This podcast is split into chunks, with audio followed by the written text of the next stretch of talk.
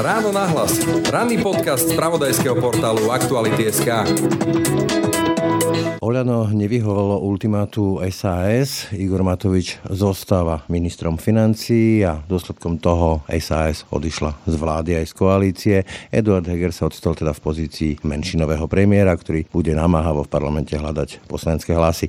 Jedným z tých poslancov vládnej koalície, ktorý zostal poslancom vládnej koalície, je poslanec Olano a Kresťanskej únie Richard Vašečka. Oni žiadali podľa mňa politický nonsens a keď sme ho nesplnili, odchádzajú a my sme zostali opustení spolu so Slovenskom. Saska sa zriekla zodpovednosti za Slovensko, za vládu. Podľa mňa je to jednoduché. Ste ako opustený? To ja osobne sa opustený necítim, ale politicky som to tak... Po... rola. No nie, no politicky, že keď my zostaneme a ideme do tej energetickej krízy a my to zostávame, Igor Matovič, ktorý bude musieť zostať, rozpočet zostáva, ale Richard Sulik, ktorý je minister hospodárstva, ktorý je zodpovedný priamo za energie a za plyn a tak ďalej, odchádza. No tak kľudne môžem použiť to, že ten jeden odchádza a ten druhý zostal na to sám. Podobne, keby sme napríklad povedali, že ako občania sú deti, tak ten partner, ktorý sa stará o deti, ktorý sa stará o Slovensko, sme my, ktorí sme zostali. A SAS odchádza kam do opozície. Keď budete potrebovať tie hlasy na ten rozpočet, tak asi zmeníte retoriku. To je tak asi ako platiť výživné. Možno budú natoľko zodpovední, že zaplatia aspoň výživné. Počúvate ráno na hlas. Pekný deň vám želá Brane Dobšinský.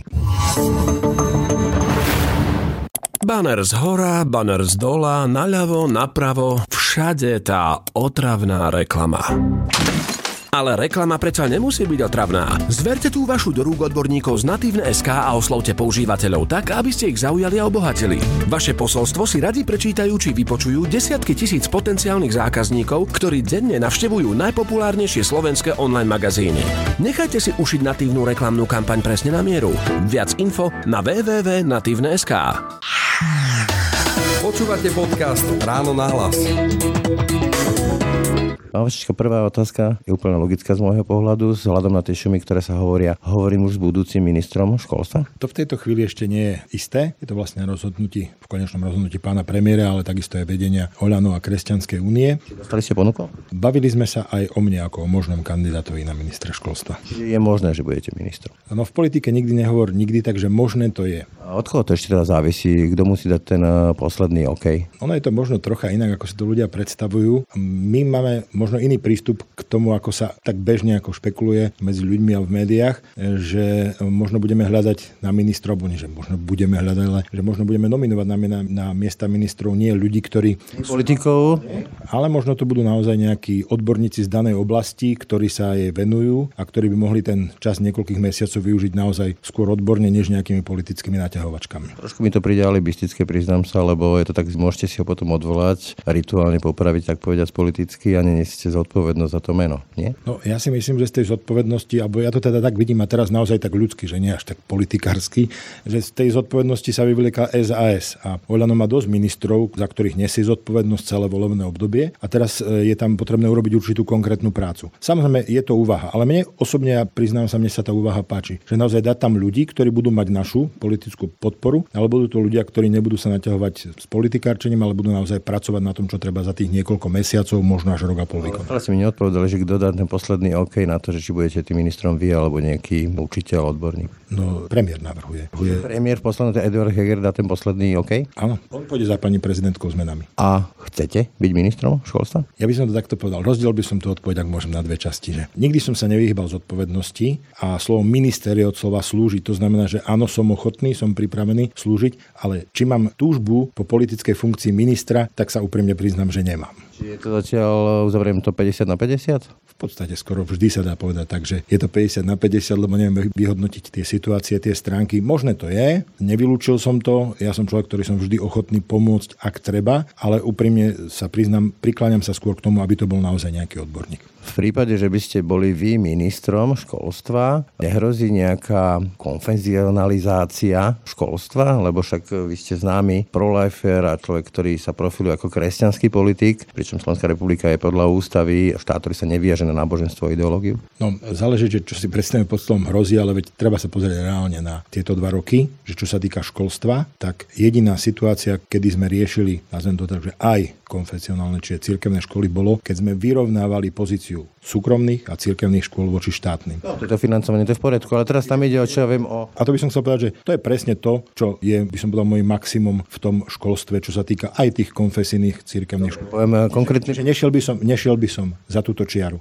Aby mali všetky deti, bez ohľadu na to, či chodia do verejnej, do súkromnej, do cirkevnej škole, rovnaké možnosti. To je všetko. Vyššiu ambíciu nemám. Čiže žiadne také, že odburovanie sexuálnej výchovy a podobné tematiky? Sexuálna výchova, teraz nemyslím ako predmet, ale ako samotná vecnosť, je veľmi dôležitá. Som otec detí, už aj dospelých, aj dospievajúcich, dlhoročný učiteľ, takže určite so žiakmi o takýchto veciach hovoríme. Treba hovoriť, máme nakoniec aj dosť predmetov, kde sa to dá preberať, či už náboženstvo, etika, občianská biológia. Takže to je úplne normálna vec, ktorá sa deje a ktorá sa aj má diať v správnom prostredí. Ak hovoríme o samostatnom predmete, samostatnom ešte výlučnom predmete sexuálna výchova, ktorý nemáme, čiže nič netreba odburávať, tak tam mám taký dvojaký postoj. Prvá vec, vo všeobecnosti nie som za to, aby sa pridávali nové samostatné predmety, akokoľvek by sa nám možno zdali vhodné. Skôr som za to, aby sa tieto veci integrovali do tých už existujúcich, napríklad to, čo som povedal. No, to môže byť napríklad pozývanie ľudí cez prednášky, ja poviem taký príklad, Zara Kromka, transrodový človek, ktorý by mohol chodiť po školách a vysvetľovať, aké to je. Či toto nemusí to byť predmet? No hovorím, čo sa týka predmetu, že za ten nie som. Čo sa týka pozývanie na školy,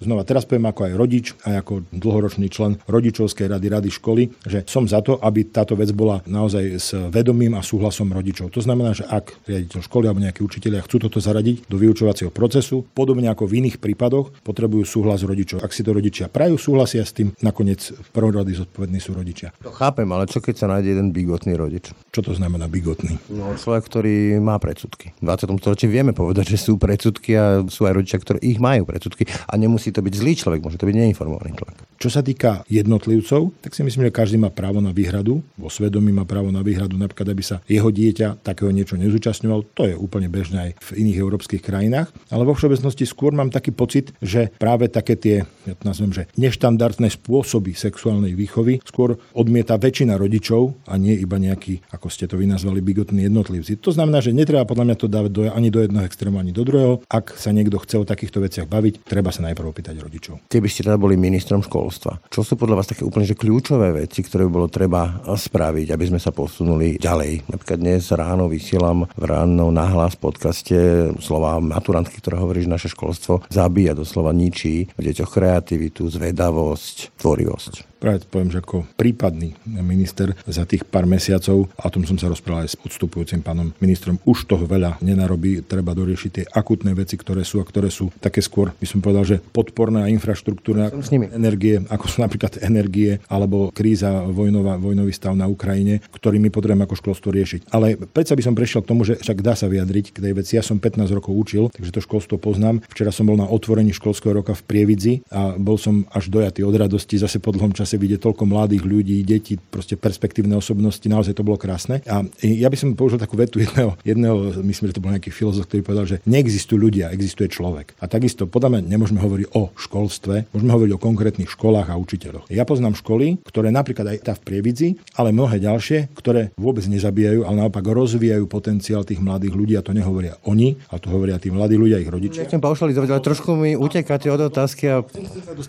A potom sú skutočne školy, alebo aj učitelia, ktorí svojim takým, ja by som povedal, že neprofesionálnym alebo aj ľudský nesprávnym prístupom naozaj ničia ten potenciál. Dobre, ale to je nastavenie toho systému, to je o tom, ako sú odmenovaní, kto sa do školstva dostáva, ako sú vzdelávaní na školách a tak ďalej. Čiže z vášho pohľadu ešte raz, snad nechcete povedať, že minister školstva, budúci minister školstva bude v úvodzovkách kúriť, svietiť a to bude celá jeho agenda. Nie, ja si myslím, že niektoré tie trendy sú už nastúpené a treba ich podporovať. To znamená tých učiteľov a tie školy, ktoré ten potenciál rozvíjajú, dávajú priestor, snažia sa, sú inovatívni, majú veľmi dobré vzťahy aj s rodičmi, aj s miestnou komunitou. Tie treba podporovať, dať, dávať im viac priestoru, čím viac ich zbaviť takej nejakej zbytočnej formálnej administratívnej záťaže a tých podporiť, aby to mohli robiť. A tých, ktorí to zatiaľ nerobia, tak im dávať jasne najavo, jednak, že tým smerom sa treba uberať, ukazovať im ako, podporovať ich v tom, aby sa do toho pustili. No a v konečnom dôsledku urobiť potom aj pozitívny aj negatívny tlak jedným aj druhým smerom. To znamená, že tých, ktorí to robia tak dobre, tak ich treba odmeňovať aj finančne a aj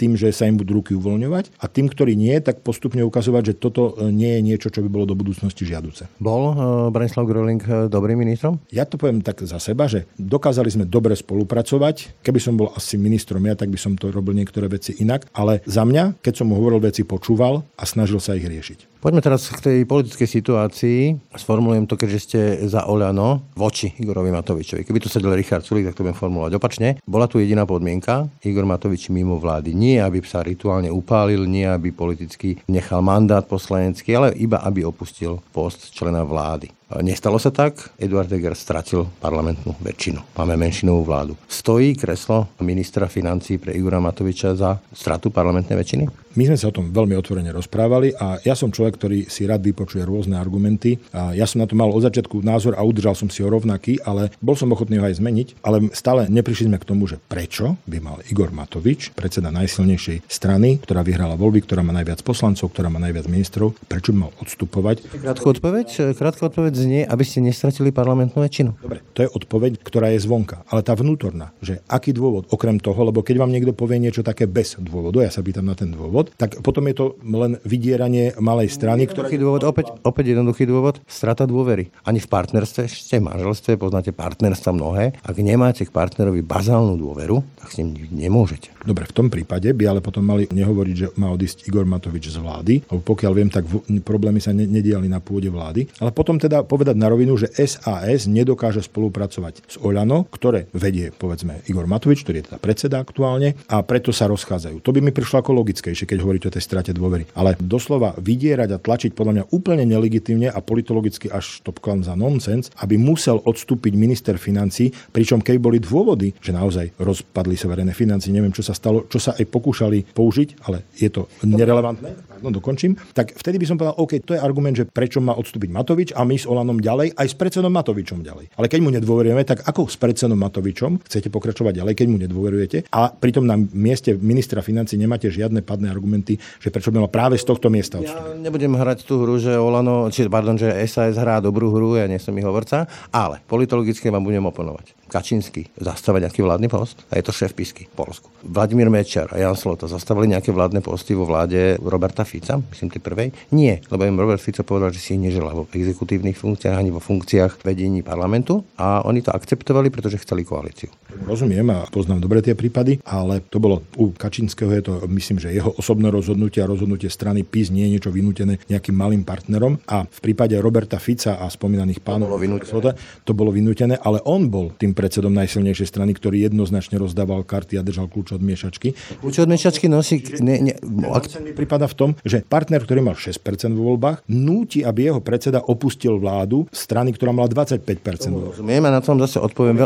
V tom vám No nonsens podľa mňa je, keď máte 49% a chcete ovládnuť firmu, tak keď príde niekto s 2%, 3% a povie, ja ti pomôžem a ovládnete firmu, tak jeho sila nie je v 2%, nie je v 3%, ale v tom, že vďaka nemu máte väčšinu. Je to logické? To je logické, ak by to bola firma. Sú tam isté paralely, ktorí, ktorí sedia, ale štát nie je úplne firma. A politicky tieto veci majú aj iný dopad, než len nejaké, nejaké počty v parlamente. Opäť príklad, Bela Bugár dotlačil Roberta Fica, aby opustil opustil vládu a stal sa premiérom Pelegrini. Áno, ale tam boli veľmi vážne vonkajšie okolnosti, asi nemusíme ani spomínať, že ktoré. A bola to veľmi špecifická situácia. Ja hovorím ako príklad, že sa to dá. S tým súhlasím, dá sa to. My sme sa nebavili o tom, že sa to nedá a my sme úplne otvorene pracovali aj s hypotézou, že Igor Matovič odíde a vyhodnotili sme, že to nie je najlepšia možnosť. Vrátim sa a uzavriem toto kolečko tou svojou pôvodnou otázku k tejto téme. Stojí Igor Matovič ako minister financí, nie ako poslanec, nie ako šéf Olano, ale ako minister financí za stratu parlamentnej väčšiny pre vás osobne? Podľa mňa stojí za to, aby my sme sa slobodne rozhodli a napriek tomu, čo žiada SAS, tak aj za tú cenu zlú, zlú cenu a zlú verziu, aby to takto bolo. Ja som presvedčený, že Igor Matovič nemal a nemá odstupovať z pozície ministra financí a nemá vyhovieť tejto požiadavke,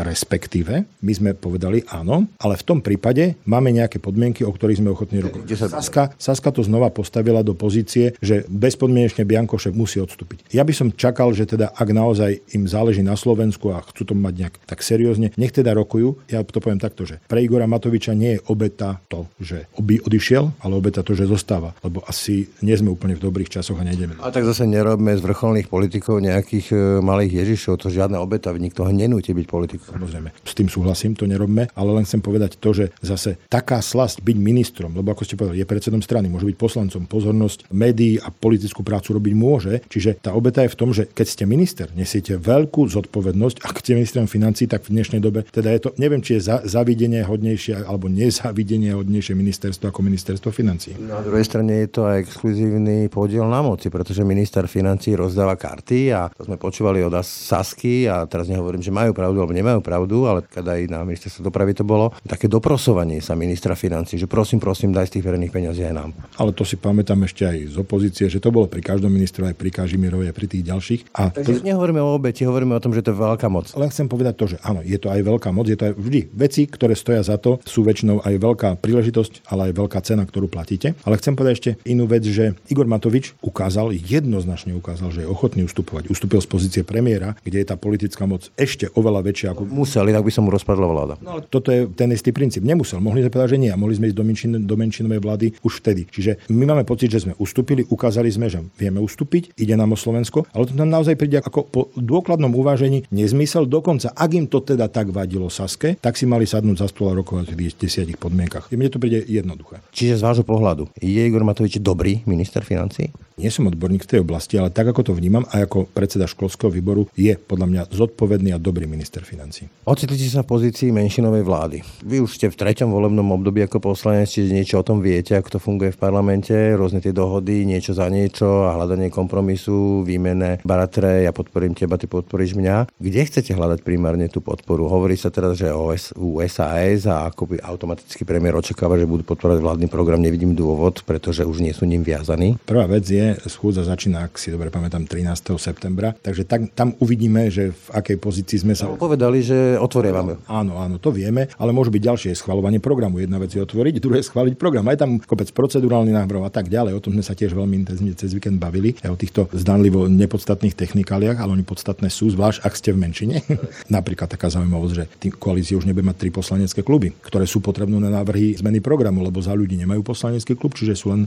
Musíte sa chodiť prosiť. Hej, čiže budeme sa musieť dohadovať. Ja by som to tak povedal, že ja za seba nemám problém poprosiť, podľa mňa pokora a nejaká snaha požiadať niekoho o pomoc nie je nič zlého. Ja by som skôr povedal, že budeme sa snažiť dohodnúť a rokovať. Saska, myslím si, že tie veci, ktoré sú teda vo vládnom programe, je logicky žiadať ich o podporu, ale nie samozrejme. samozrejme. Je to logické, lebo vládny program je kompromisom medzi programami stran. Vy o tom veľa viete ako človek z Kresťanskej únie, že sa tam nedostalo všetko, čo ste chceli a tie pahýliky toho, čo sa tam dostalo, nemáte povinnosť podporovať. Presne tak, to som sa povedal, že, že ale v žiadnom prípade nemožno automaticky očakávať, že sa tak stane. Ja si dokonca myslím, že to budú len niektoré vyseknuté veci. Ja poviem úprimne, čo mne leží na srdci najviac. Štátny rozpočet. A z jediného dôvodu, že pre Slovensko bolo veľmi zle, keby sme do budúceho roku s rozpočtovým provizoriom. No nie len to, ale navyše, na, na, že vás doplním, tam je ešte aj druhá kľúčová vec, že všetky tie navyšovania platov v zdravotníctve, v školstve, alebo aj ten rodinný balíček, ktorý vlastne vyvolal túto obrovskú krízu vládnu, si musíte zafinancovať a na to slúži ten rozpočet. Presne tak.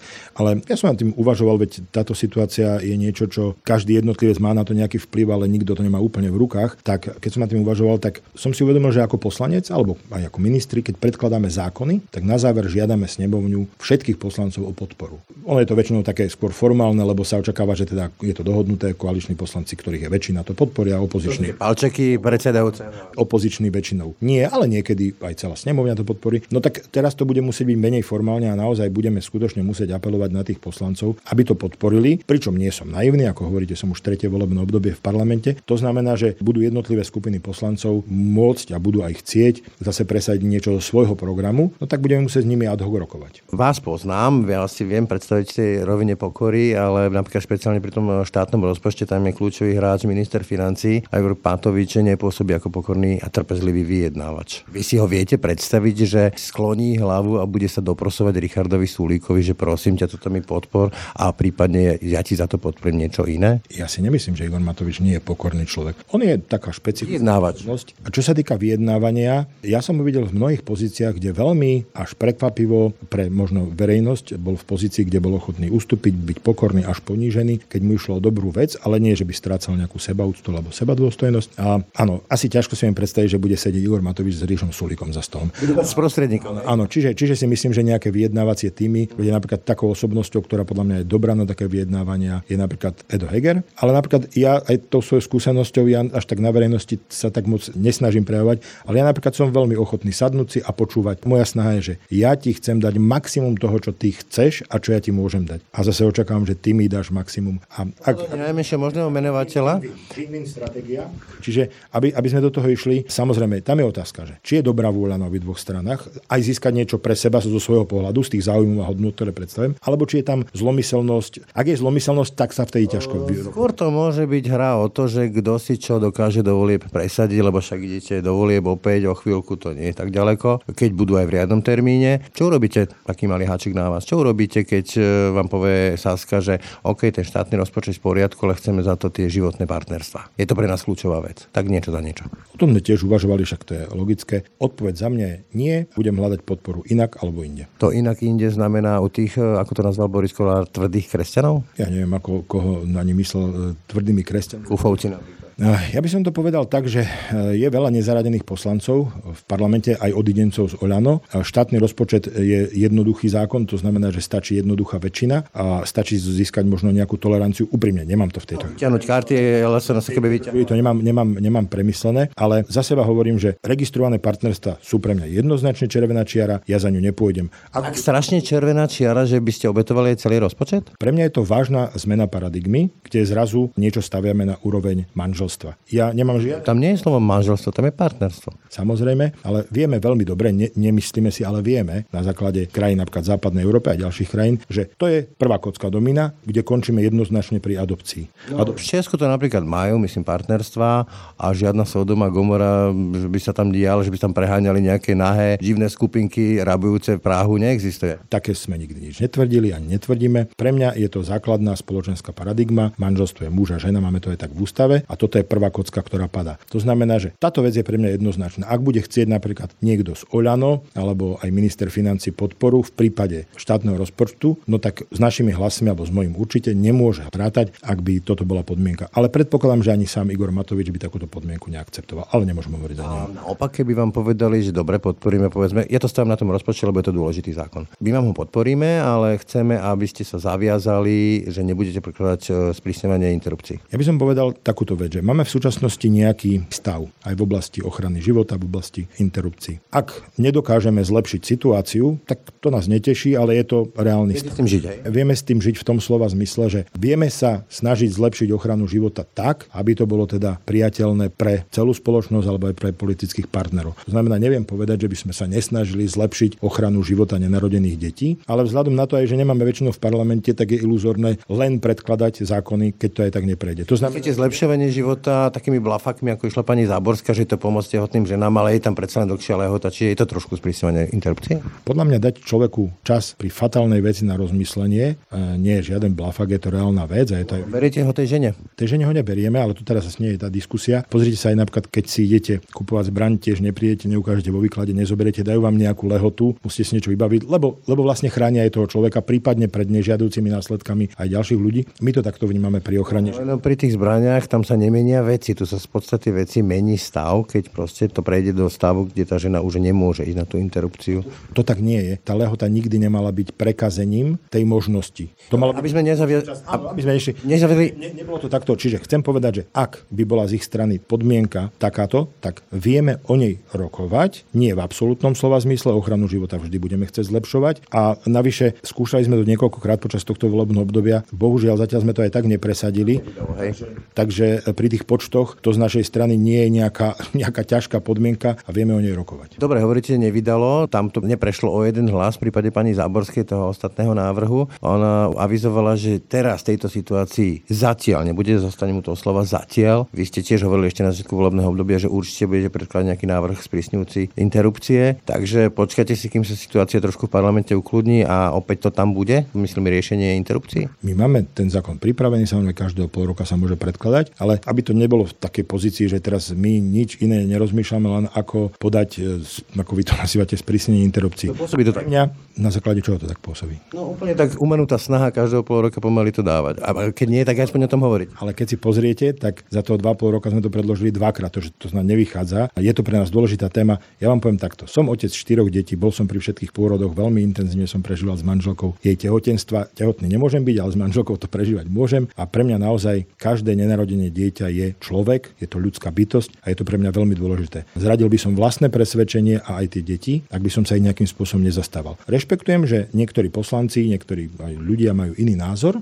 to rešpektujem. Ale to neznamená, že to, o čom som hlboko presvedčený pre dobro tých detí, tak že nebudeme sa snažiť nejakým spôsobom tú ochranu života zlepšiť. Či nepriamo tým, že podporujeme tie tehotné matky, alebo aj tým, že jednoducho snažíme sa tie ženy odradiť, aby to neurobili. Nikdy sme nepredkladali úplný, totálny zákaz potratov. Akokoľvek si myslím, že by nemali ľudia takýmto spôsobom riešiť svoju situáciu. Druhá vec je, že sme spoločnosti, keď po určitú hranicu môžeme zakazovať, aj to robíme bežne v iných oblastiach a od určitej hranice môžeme už len apelovať. V každom prípade ten argument, že máte 4 deti a boli ste pri pôrodoch, ja mám dve deti a bol som pri obidvoch pôrodoch, mám, milujem ich a mám diametrálne odlišný názor na interrupcie. To nič neznamená, to je úplne v poriadku. Akurát uh, je na debatu, že či ten váš pohľad na svet, dokonca poviem, že nie je to čisto kresťanský, je to skôr katolický pohľad na svet, uh, by mal byť pretavený do, do zákonov aj pre tých, ktorí neveria ani len v Ježiša, nie je to ešte v nejaké magistérium cirkvi katolíckej. Toto pre mňa je až veľmi sekundárne a terciárne nejaká vec magisteria katolíckej cirkvi. Pre mňa je to otázka biológie, vedy, prirodzených Ale my, druhá strana to vníma inak a tiež mala tú biológiu, takže tam sa nezhodneme. To sú proste veci, kde sa nezhodneme. A ten konsenzus, ktorý je nastavený povedzme, že ústavným súdom, to vyvažuje. Prečo to nestačí? Nemyslím si, že ústavným súdom je nastavený konsenzus. Konsenzus je nastavený tak, že sa o tom dá slobodne uvažovať. Akurát ústavný súd nepovedal, že z ústavy vyplýva automaticky, že majú byť potraty zakázané. To znamená, a to ani netvrdím. Ale naša slovenská ústava hovorí o tom, že ľudský život je hodný ochrany už pred narodením. To znamená, je to ľudský život. A ja to vnímam takto a preto podľa toho konám. Nakoniec o tom je podľa mňa presvedčenie človeka, ktoré vychádza jednoznačne z vedeckých dát. To, že niekto povie, no dobre, ale do 12. týždňa my to berieme, že dovtedy to až nie je tak úplne človek. Dobre, to ja nikomu neberiem, ale ja som presvedčený, že to človek je, má to mnohé dôsledky a preto podľa toho presvedčenia konám. Tam len no, si dovolím opraviť, že ľudský život a človek ako nositeľ práv, subjektívny nositeľ práv je trošku rozdiel, ale nechcem ísť naozaj tejto téme ďalšiu pol hodinu.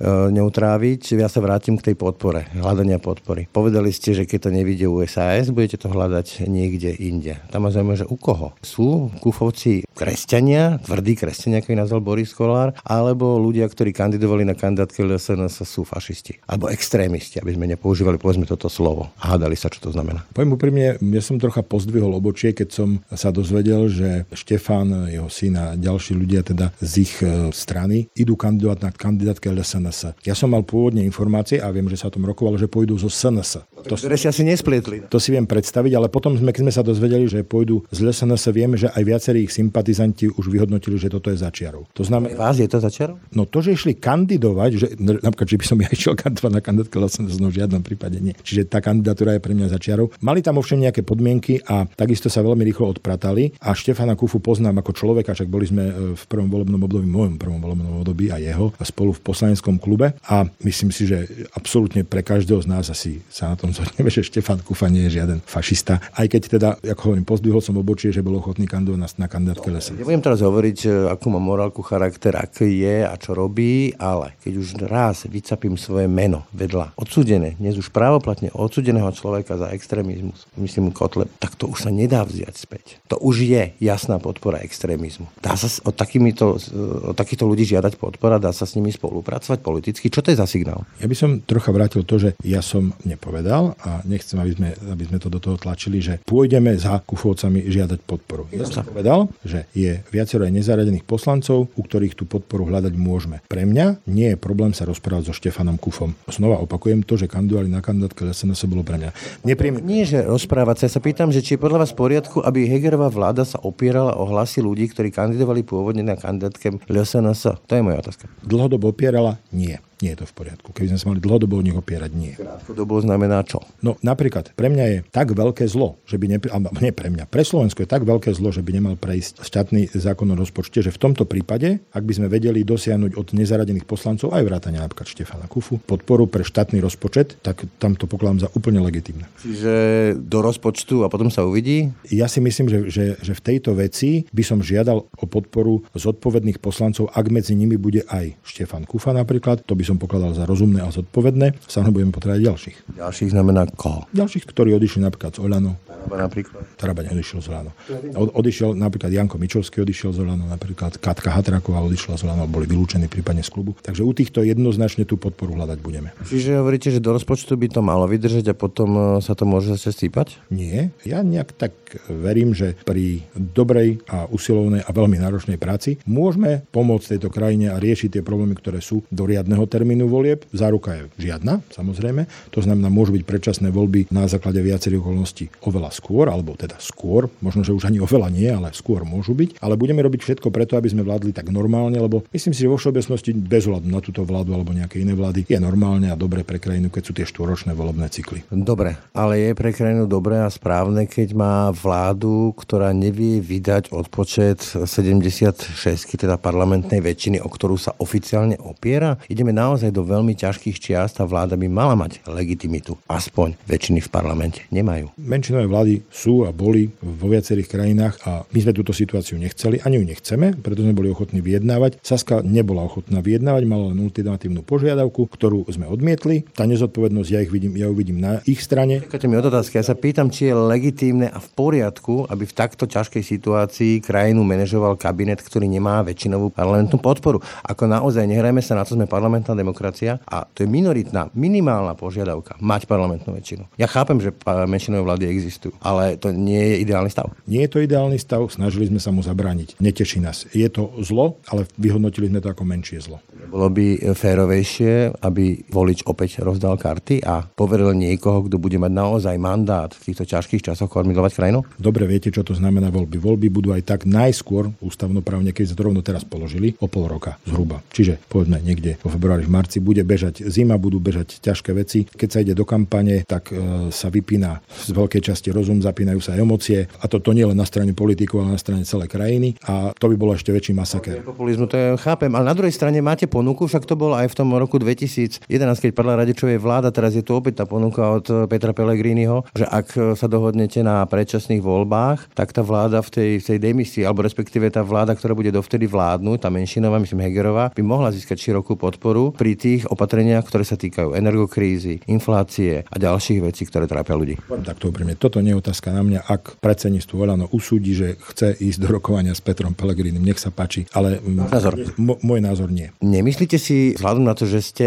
parlamentný matador v týchto podmienkach, ktoré tu máme, mnohí poslanci sú tam naozaj e, s cestou prvé volebné obdobie, že takéto vládnutie s menšinou, kde sa ad hoc, aj teraz sme sa o tom rozprávali, hľadajú rôzne účelové spojenectva, niečo za niečo, bartre, ty mi podporíš, ja ti podporím, vyjednávačky, niekedy dokonca až vydieračky, teraz to nemyslím trestnoprávne, ešte viac a viac znechutí ľudí, ktorí ako tak ešte veria parlamentnej demokracii, takéto divadlo? Ako učiteľ teraz poviem, nie je to dobré, nie je to dobrý príklad a môže to demotivovať. Na druhej strane nemyslím si, že sme už úplne taká nezrelá spoločnosť, že by si ľudia nevedeli zrátať, že je to komplex viacerých okolností, viacerých vecí. Jednak, a teraz znova, nechcem sa vyhovárať, ale vieme, že COVID nám riadne naložil teraz tá situácia s energiami aj kvôli vojne na Ukrajine a samotná vojna na Ukrajine, čo je veľké zlo, vytvára veľmi zlú náladu, je veľmi zlé prostredie a do toho tie ataky zo strany SAS sú veľmi negatívne. A to, že to dopadlo takto, že to bolo takto vyhrotené, lebo ja chápem, že sa môže vyjednávať, môže sa tlačiť, môže sa žiadať, ale do takejto strany, to je podľa mňa začiarov zo strany SAS. Oni to možno vidia inak, možno aj mnohí voliči to vidia inak. No, nepochybne, voliči to ocenia koncom, ale ja by som to postavil za tých občanov. Ako vy ste aktuálne ukázali, a myslím, ako SAS, tak Olano, že sa neviete dohodnúť ani na tom, aby ste spolu vládli. A prečo si myslíte, že ľudia by mali veriť tomu, že viete manažovať krajinu, keď neviete manažovať ani vlastnú vládnu koalíciu? Myslím si, že to, či vieme alebo nevieme manažovať krajinu, sa ukazuje v konkrétnych oblastiach, kde niekedy máme, niekde máme lepšie výsledky, niekde horšie. Závisí to aj podľa okolností, ale aj podľa ministrov alebo prípadne práce ďalších politikov, poslancov a tak ďalej. Táto situácia z veľkej časti je pre mňa nepríjemná, lebo sa prenáša do osobnej roviny medzi Igora Matoviča a Richarda Sulíka a myslím si, že toto by nemali prenášať. Ale povedzme si úprimne, Igor Matovič sa nesprával nezodpovedne, že on by žiadal odchod Sulíka alebo odchod Sasky. Ešte po... Zastavím, lebo ja potom teraz by som musel zase hrať hru SAS ne...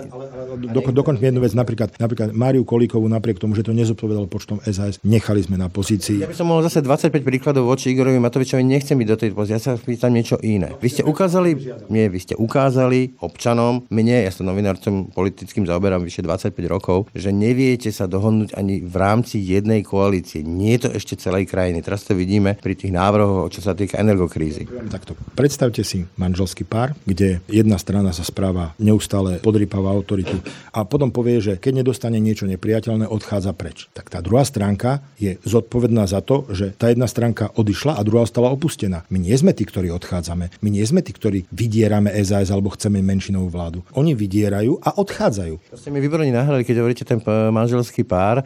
No tak treba jeden z tých partnerov toho druhého mláti a ponižuje a zneužíva. On sa rozhodne odísť. A teraz moja otázka znie, je lepšie, že sa rozvedú, hoci viem teda, že vy ste katolík a rozvedy e, vám nepáčia, alebo má sa nechať ponižovať a trpieť? V manželstve nikdy nie je akceptovateľné násilie a ponižovanie a v cirkvi existuje rozluka, čo je samozrejme vec, kde človek je povinný chrániť vlastné zdravie a život. To určite nie je správne a to nejak nevylučuje to, že manželstvo je posvetná záležitosť. Ale niečo v príklade sedí, niečo v príklade nesedí. A to, čo sa deje, tak sa nerieši predsa odchodom ministra financí. Keby povedali, Igor Matovič musí odísť z politiky a prestať sa vyjadrovať, no tak to bola odpoveď na to ich domnelé alebo nejaké zveličované, nejaké, ako ste to nazvali, že násilie. Ale oni žiadali podľa mňa politický nonsens a keď sme ho nesplnili, odchádzajú a my sme zostali opustení spolu so Slovenskom. Saska sa zriekla zodpovednosti za Slovensko, za vládu. Podľa mňa je to jednoduché. Je to tak. Ste ako opustený? To normálne ste ma zarazili. No, ja osobne takto, ja osobne sa opustený necítim, ale politicky som to tak... Po... rola. No, no nie, no, no politicky, že keď my zostaneme a ideme do tej energetickej krízy a my to zostávame, Igor Matovič, ktorý bude musieť zostať, rozpočet zostáva, ale Richard Sulik, ktorý je minister hospodárstva, ktorý je zodpovedný priamo za energie a za plyn a tak ďalej, odchádza, no tak kľudne môžem použiť to, že ten jeden odchádza, a ten druhý zostal na to sám. Podobne, keby sme napríklad povedali, že ako občania sú deti, tak ten partner, ktorý sa stará o deti, ktorý sa stará o Slovensko, sme my, ktorí sme zostali. A SAS odchádza kam do opozície. Keď budete potrebovať tie hlasy na ten rozpočet, tak asi zmeníte retoriku. Som povedal, že to je tak asi, to je tak asi ako platiť Dobre. výživné. Hej? Vrtime... Možno, možno, možno budú natoľko zodpovední, že zaplatia aspoň výživné. Obávam sa, že či to nebude pokračovať ten ich vydieračský postoj. No, ste im potom ešte zobrali vodičák podľa našej legislatívy. Uzavriem to, vrtíme sa v kruhu. Čiže z vášho pohľadu, taká jednoznačná odpoveď, vás poprosím, je toto vládnutie v menšine, kde neviete garantovať tých 76 hlasov stabilne, lepšie ako predčasné voľby? Je lepšie ako predčasné voľby. Toľko Richard Vašečka, poslanec Olano a predstaviteľ Kresťanskej únie. Ďakujem za rozhovor. Ja ďakujem pekne, pán redaktor, všetko dobré. Ráno nahlas. Ranný podcast z pravodajského portálu Aktuality.sk. To bolo dnešné ráno na hlas. Pekný deň a pokoj v duši praje. Braň Dobšinský. Všetky podcasty z pravodajského portálu Aktuality.sk nájdete na Spotify a v ďalších podcastových aplikáciách.